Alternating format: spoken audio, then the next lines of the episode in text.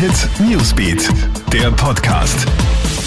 Hey, ich bin's, Jasmin Eder, und das ist dein Update für den Sonntagvormittag.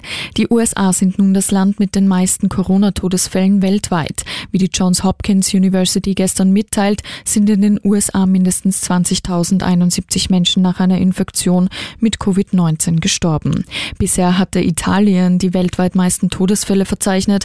Nach Angaben des dortigen Zivilschutzes sind mindestens 19.468 Infizierte gestorben.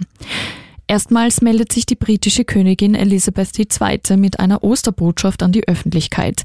Ostern sei nicht abgesagt, wir würden es mehr brauchen als je zuvor, sagt sie in der Audiobotschaft, die auf dem Twitter-Account der Royal Family veröffentlicht worden ist.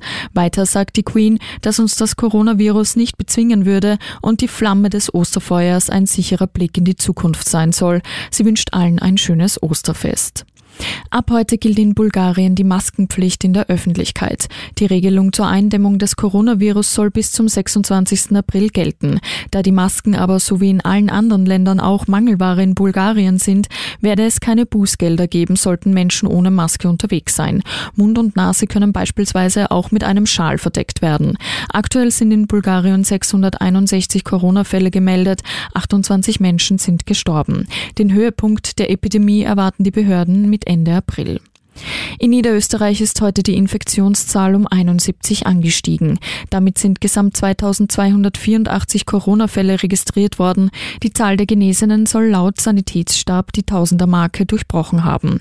62 Personen sind in Niederösterreich verstorben. Alle Infos und Updates zum Coronavirus gibt's auch stündlich bei uns im Kronehit Newsbeat, auf kronehit.at oder in unserem Corona-Podcast täglich. Krone Hit Newsbeat, der Podcast.